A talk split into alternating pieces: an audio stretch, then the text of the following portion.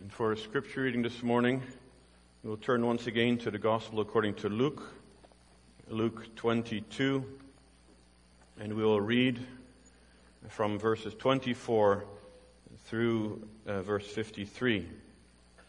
Luke chapter 22, beginning at verse 24.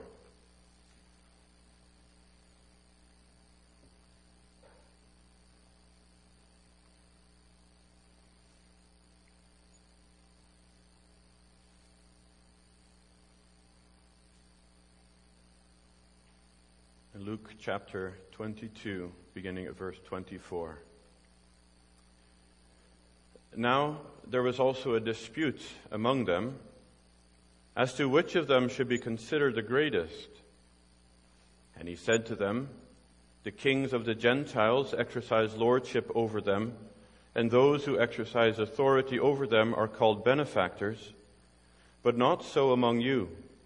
On the contrary, he who is greatest among you, let him be as the younger, and he who governs as he who serves. For who is greater, he who sits at the table or he who serves? Is it not he who sits at the table? Yet I am among you as one who serves. But you are those who have continued with me in my trials, and I bestow upon you a kingdom, just as my Father bestowed upon bestowed one upon me that you may eat and drink at my table in my kingdom, and sit on thrones judging the twelve tribes of Israel. And the Lord said, Simon, Simon, indeed Satan has asked for you that he may sift you as wheat. But I have prayed for you, that your faith should not fail. And when you have returned to me, strengthen your brethren. But he said to him, Lord, I'm ready to go with you, both into prison and to death. And then he said, I tell you, Peter, that the rooster shall not crow this day before you will deny me three times that you know me. And he said to them, When I sent you without money bag, knapsack, and sandal, did you lack anything?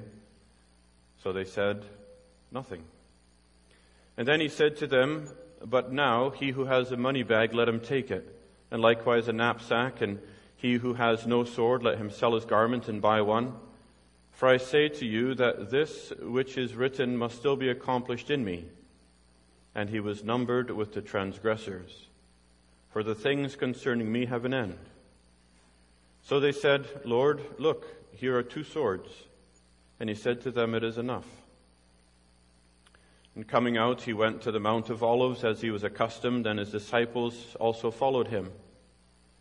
And when he came to the place, he said to them, Pray that you may not enter into temptation. And he was withdrawn from them about a stone's throw, and he knelt down and prayed, saying, Father, if it is your will, take this cup away from me. Nevertheless, not my will, but yours be done. And then an angel appeared to him from heaven, strengthening him. And being in agony, he prayed more earnestly. And then his sweat became like great drops of blood falling down to the ground. And when he rose up from prayer and had come to his disciples, he found them sleeping from sorrow. And then he said to them, Why do you sleep? Rise and pray, lest you enter into temptation. And while he was still speaking, behold, a multitude. And he who was called Judas, one of the twelve, went before them and drew near to Jesus to kiss him. But Jesus said to him, Judas, are you betraying the Son of Man with a kiss?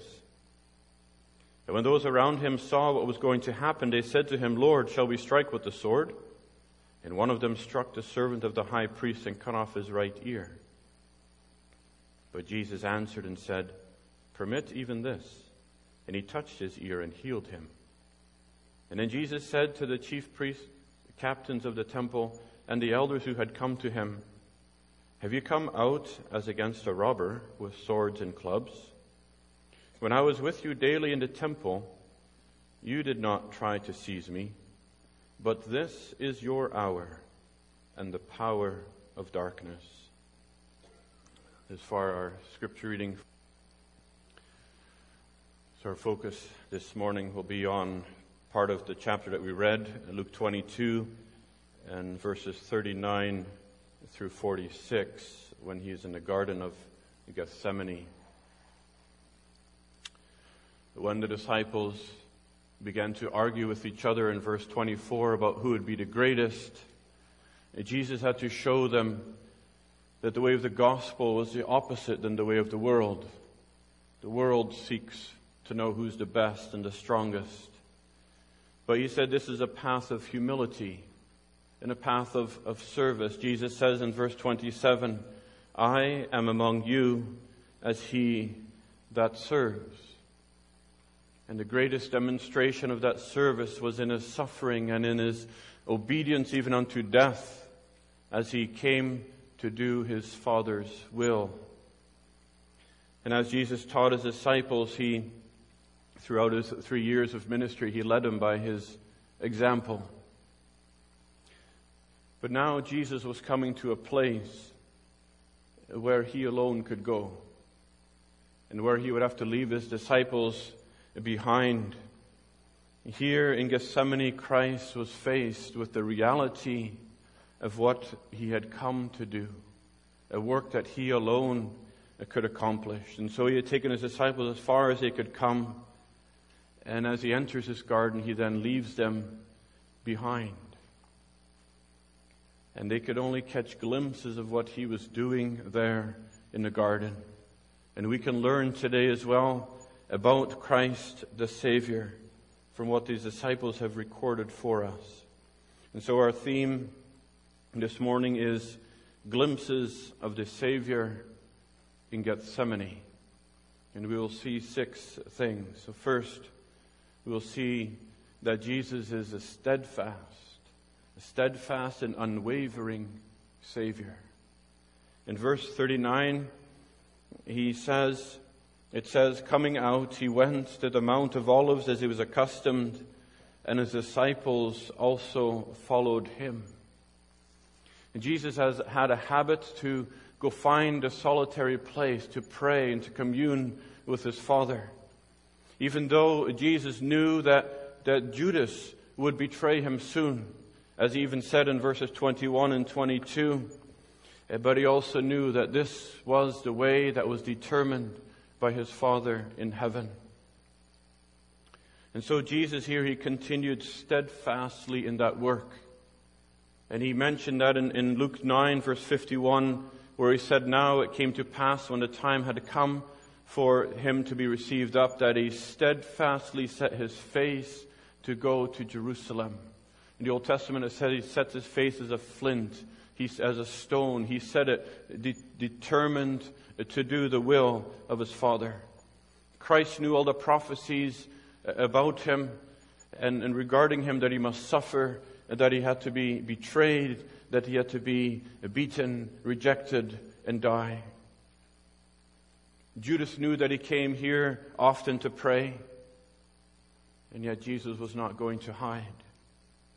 Instead, Jesus came here to prepare himself through prayer, to do the work that his Father had sent him to do. And Jesus would be killed as the Lamb of God for his own people. This had all been determined from eternity as an answer and a great solution to the problem of our sin. And so he went there knowing what awaited him. And as he followed his, his disciples faithfully, or as he went, his, uh, his disciples followed him faithfully, and yet they didn't understand what was happening. But he went steadfastly forward, knowing that the disciples that were following him until today were still so spiritually immature. They were watching and they were learning from him. But he knew that his disciples didn't have that same resolve. They didn't have that resolve to serve as he served. You remember when Jesus sent the disciples into the city, as we considered last week, they, they went to prepare the Passover and they followed his, his calm leading and, and everything went according to plan. But what would have happened if they ran into an angry mob who had wanted to kill them. They did not know of the empowering work of the Holy Spirit yet. But now, even here, there was a sense of calm and of quiet, even as that battle was preparing, even as that storm was brewing, and as the forces of darkness were conspiring together against the Christ. Verse 53 says that the hour of darkness was coming. The forces of darkness would come and unleash all their weapons and all their power upon Christ. And so Jesus here, he steadfastly, committed, determinedly enters this Garden of Gethsemane. The garden whose name means olive press. That's what it means. And it's a fitting place where he himself would be pressed down by grief as he faces the coming wrath of God against sin. And so we see here first that Savior, steadfast and unwavering in his work and his purpose to save sinners. But then secondly, we see Christ as the supplicating Savior. When they arrive at the garden, he instructs his disciples in verse 40, the second half, he says, Pray that you may not enter into temptation. He says, Pray that you will not fall into sin when your faith will be tested. Pray for grace when you have to face your enemies soon. Pray that you will not deny your faith, is what he is telling us. It's only through prayer that we can be strengthened to walk in this world and against, fight against that battle. Prayer is that spiritual weapon that he has given us. And then Jesus separated himself to pray. Verse 41 says, and that he walked further into the garden, a distance as, about as far as you can throw a stone. And it says he was withdrawn from him, from them. And this word means literally torn away pulled away from, his, from the disciples because of the agony that was coming upon him. Mark records in, in Mark 14, he began to be troubled or sore amazed, deeply distressed. And he said unto them, My soul is exceedingly sorrowful, even unto death. And he said, Stay here. And then he went and he fell down on his knees. Here Jesus began to feel the weight of the burden of the sins of his people as they were laid upon him, as he was made sin for us. And there it was as if, as if he collapsed under the weight of that. Here was a place where even his closest disciples could not follow him. His disciples who had followed him up to the top of the Mount of the Mount of Transfiguration where they saw his glory, where they saw all his miracles in the valley, where they went to his resting place, where they saw him pray, where he taught them to pray. They were with him everywhere, but here they could not come close to what he had to endure. Here they had to remain at a distance. It's as if Jesus here entered a holy place where no one can stand. An anguish that no one can feel or, or comprehend or bear. A distress of heart that is unimaginable to us. If you've ever experienced, if, the, if you ever experienced the, the loss of a close family member, you feel the, the weight and the crushing effect that it has on you. But if, if you have never experienced that, you can never enter into the depth of the suffering of those people with them. And here it's no one can enter into that same depth of suffering that Christ here had to endure because no one has been able to go there. The disciples could maybe see him off in a distance in the moonlight. Maybe they could hear his anguished prayer, but they could probably not make out his words. They could see his figure there kneeling in the garden.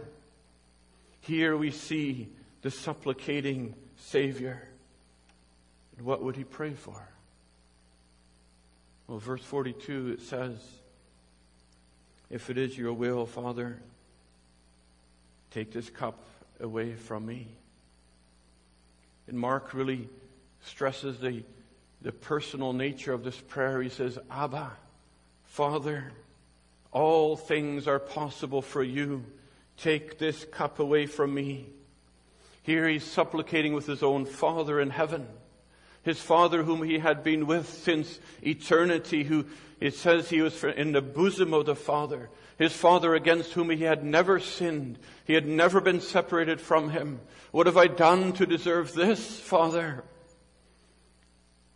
But he knows he made a covenant in eternity with his Father. That covenant of redemption, the covenant of peace, where he has come to take the place of his people.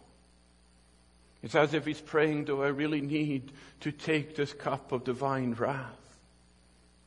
Do I have to take this punishment? Is there no other way to save sinners? The answer is no, because God's justice must be satisfied. The soul that sins, it must die. The human race that has sinned against its creator, it must die because they have sinned. They must take the judgment, and every one of our sins must be paid for. And there, as Isaiah 53 says, the Lord laid upon him the iniquity of us all. There he was made sin for us, or as Paul says, made a curse for us. When God imputed all, all the sins of his people to him, charged our sins to his account. And that means, children, that the Lord Jesus was taking the blame for all the sins of his people. And he saw that that punishment would come upon him. And there he collapses under the weight of the burden of that guilt and that sin. Here we see that supplicating Savior. And now the question for us is do we see that it is our sin that needs to be laid on Him? That it is our sin that caused Him that anguish and that suffering, pressing Him down and making Him stumble under that burden of the sins that we have committed? Is there no other way? And thirdly, we see here that he is a submissive Savior. Verse 42, the second half says, Nevertheless, not my will, but yours be done. Not what I desire, but what you will. Jesus said in John 6, verse 38, For I came down from heaven not to do my own will, but the will of him who sent me. And this is the will of the Father who sent me, that of all he has given me I should lose nothing, and that everyone who sees the Son and believes on him may have everlasting life.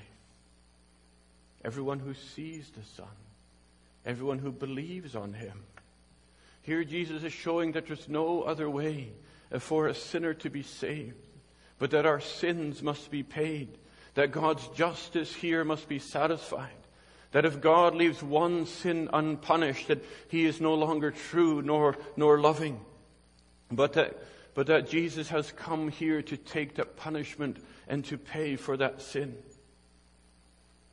Well, Christ, he doesn't hide anything from his Father.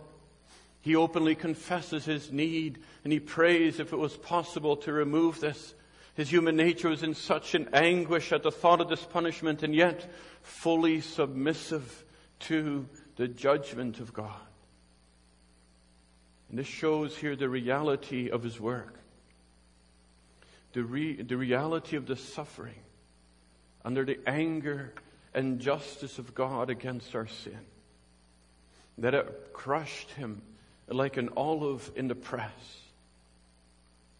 Do we realize the burning anger of God's justice against our sin? Has God ever shown us by His Holy Spirit a little of His wrath against our sin? That that sin must be taken away, that that sin must be paid for. Have we then ever prayed with Psalm 51 that my sin is ever before thee? I have sinned against thy grace and provoked thee to thy face. I confess my judgment just, or thy judgment just. Speechless I thy mercy trust. Have we ever felt, found ourselves on our knees under the, the weight of that burden before God and have had to confess that our sins, that our sins deserve that judgment? That we are the ones who have sinned against Him? Have we ever felt ourselves and found ourselves speechless before the throne of God with nothing left but only to trust His mercy? Knowing that the Lord Jesus Christ was there bearing that weight of sin for his people. That we rightly deserve that judgment, but he willingly took it for sinners.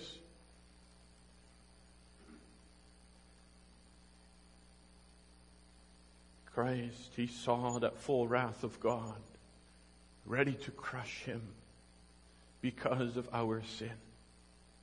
And Jesus there submitted to it willingly. He submitted it all to God in prayer. And he said, Not my will, but thine be done. For this is the only way to remove the sins of his people. This is the only way to deliver his people, to deliver you from the wrath of God eternally against your sin. Here we see the submissive Savior taking the place of his people. But then fourthly, we see the strengthened Savior. In verse 43, it says, Then an angel appeared to him from heaven, strengthening him. Here, these verses emphasize that he endured this in his human body and soul.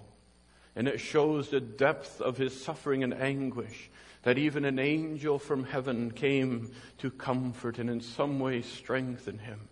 A divine messenger sent from heaven to strengthen him where no other human could reach him or, or comfort him or to know what he was going through.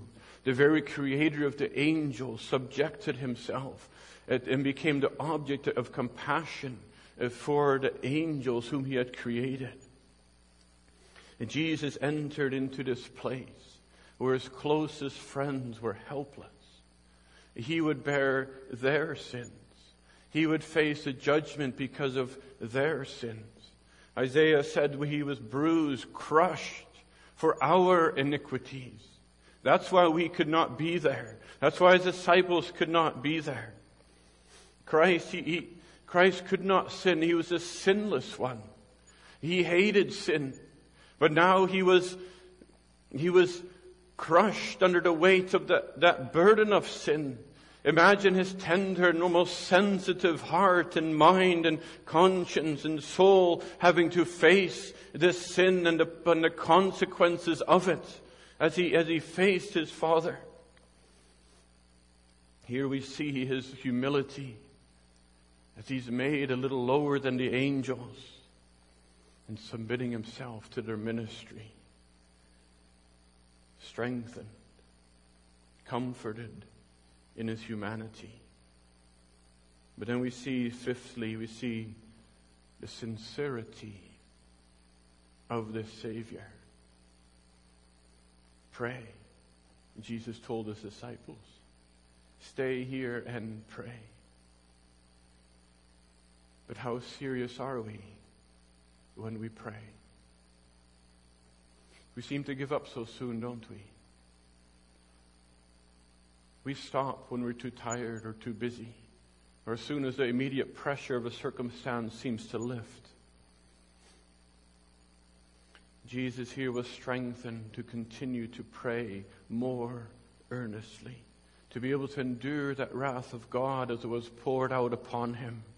Verse 44 says, And being in agony, he prayed more earnestly. And then his sweat became like great drops of blood falling down to the ground. What was he praying? Remove this cup of wrath? No. He would willingly drink this cup. What would the prayer be from the Son of God here who had fellowship with the Father from eternity?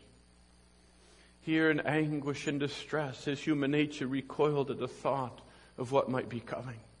He prayed more earnestly, and now there, there was no answer. He felt a divine wrath coming against himself, against the sin that he himself hated, against the sin that he himself could not commit. What would his prayer be in that hour as an hour of darkness descended upon him? As he knew when those forces of darkness would come and be given the power to capture him and to torture him and to crucify him. What would his prayer be when heaven seemed closed to him? When he stood there like a guilty and a condemned sinner, carrying the sins of his people, yes, even carrying some of your sins to the judge of heaven and earth. Jesus told his disciples in Luke 18, pray, always pray, and never faint. Here Jesus was praying earnestly and persistently, but he was not relieved from this burden. You can read about the blind beggar who sat beside the road and cried out, and the, the crowd told him to be quiet, but he cried more earnestly, Thou son of David, have mercy upon me. And here the son of David himself is crying out, and he is not heard. He prayed more earnestly as he submitted to take the punishment for his people. And the thought of that gave him such agony that he sweat great drops of blood. It's a medical condition called hematidrosis when under that extreme stress you begin to bleed out of your pores. He had to bear this cup alone. He had to tread this wine press alone. His own disciple would come and betray him. His own friends, disciples would uh, forsake him and even deny him. Psalm 69 says, reproach has broken my heart. I'm full of heaviness. I'm, I looked for some to take pity and there was none. For comforters, but I found none. And yet we know, as Hebrews 5 says, that he was heard. When he had offered up prayers and supplications and strong crying and tears unto him that was able to save him from death and was heard and that he feared. He was heard and that he feared, Hebrews says. In his human nature, Jesus had that real fear caused by that holy wrath of God against him. But ultimately he was delivered because his sacrifice was sufficient. It was accepted by God. It appeased his wrath and justice was satisfied. In Acts 2, he says, Whom God has raised up, having loosed the pains of death, because it was not possible that he should be held by it. He would be delivered, but here he had to face it. And each one of us will have to face God, to stand before his throne and before his judgment seat. But if we have to stand there on our own, not being saved, not having the righteousness of the Lord Jesus Christ, then you will have a tremendous fear. A fear that Christ saw coming here. A fear that you can never uh, get rid of. You will tremble in agony because then there will be none to deliver you. And then you will want to die, but then you cannot. Then you'll cry for mercy, but then there will be none. And that's why now here we can see the sincere and earnest Savior who endured this wrath of God in your place so that you don't have to face it. So that you can stand before God and find favor and forgiveness with Him. That you can find acceptance with God through the Lord Jesus Christ. And then we see, sixthly, and lastly, a sympathetic Savior. Because in verse 45, when he arose up from prayer and had come to his disciples, he found them sleeping from sorrow. And then he said to them, Why do you sleep? Rise and pray, lest you enter into temptation. Mark records that this happened three times. Here the disciples were sleeping because of that emotional sorrow, grief. They saw their master, who had always been so calm and so authoritative in his way. Now he's collapsed on the ground in anguish. They saw him supplicating there with heaven. They saw the sweat and the pain expressed in his body, and they felt so helpless. He had said, Pray. And likely they had. But had fallen asleep because of the exhaustion. They could not persevere in prayer for themselves or for him. But Jesus was bearing their guilt and their sin. And he said, He came to serve them. I am among you as one who serves. He is that faithful and that merciful high priest who, standing up from his own suffering and anguish, could come and comfort them, as Hebrews 2 says, for in that he himself suffered, being tempted, he's able to aid those who are tempted. Here is your sympathetic high priest who shows understanding and compassion, who understands your weaknesses. And he deals with them here in mercy. Jesus knew that it was their sin and their guilt that causes anguish. But now he knows that these sins will soon be gone forever. And he encourages him. He had encouraged him in verse 28.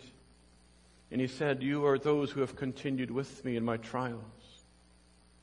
And he knows your hearts here today, dear believers. He knows if you can say, like Peter, Lord, you know that I love you. To whom else can we go? You have the words of eternal life. He knows if you continue with him through your temptations, whatever, whatever you face. Christ knows that he will not lose any of his own people, as he said in John 6. He sees them. He sees them for who they are. He sees them where they come from. And here, his own disciples, he sees our sinful pride, where in verse 24 they're still fighting about who can be the best. He sees our overconfident hearts, like in verse 33, like Peter. Peter said, I will never deny thee, Lord. I'm ready to go to prison or to death. I'm a strong Christian. Peter, Christian, Christian, don't be so confident.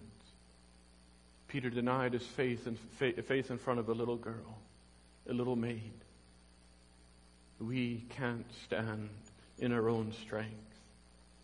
Jesus sees our spiritual immaturity. And here, when the disciples mistook force and passion for godly zeal in verse 50, Peter swings his sword trying to chop off the head of this man, but he slices his ear off instead. Christ sees how we naturally think. We like to think that when we are strong, we are strong. But no, Paul said, when we are weak, then we are strong. We wanted to fight our rights and freedoms with, with the sword and with force. But Christ has to show us that we can do nothing without him. Here, these disciples, they fainted from sorrow when they themselves were not even under the weight of that wrath, but they only saw their master enduring it. Jesus knows your hearts and where you are, what maturity you are. And he looks upon you with compassion as he did with Peter in verse 61. Here is your sympathetic Savior because He knows you, where you've come from, where you are, and where He will take you. And so, in conclusion today, I have one question for you. Do you need the Savior to stand there where you cannot? If Christ prayed so earnestly when he was crushed under the weight of our sin, when all that heaven could reply was, was to thrust forth the wrath of, wrath of God against sin, how much more must we now pray, now that heaven is open to the cry of sinners. Now that Christ said that he ever lives in heaven to intercede for sinners. That God says his ears are open to hear the cry of those who call upon him, to those who draw near to his throne of grace to seek for help in time of need. Now, in Christ, the wrath of God has been turned away. It has been appeased. His justice has been satisfied. God now can reveal himself as a loving Father to those who return to him through this Savior. Do you need him? Is he your Savior? And do you see here a little glimpse of what he has done for you? Amen.